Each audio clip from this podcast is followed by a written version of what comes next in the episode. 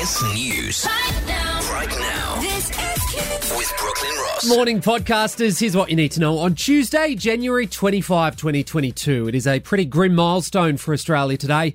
It's two years since the very first cases of COVID arrived, five people who caught flights down under from Wuhan.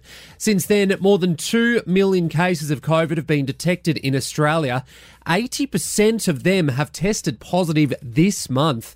Sadly, over 3,000 Aussies have died from the virus. Meantime, the head of the World Health Organization says we shouldn't think Omicron will be the last variant of COVID.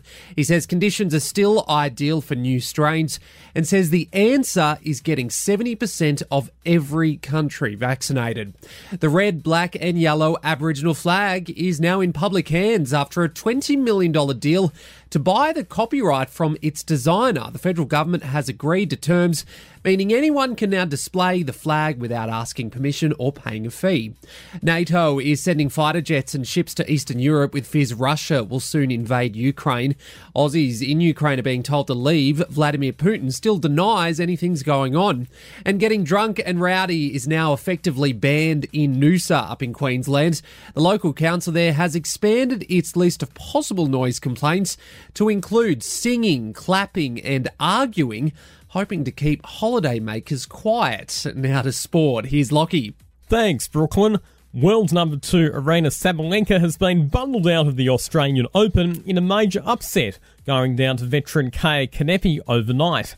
Sabalenka chalked up 15 double faults during the match and was defeated 5 7, 6 2, 7 6.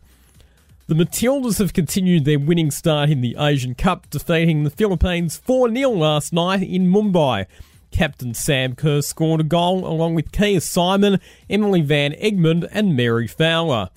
And this year's Repco Supercars Championship will start at Sydney Motorsport Park in March after the originally scheduled Newcastle season opener was postponed due to COVID concerns.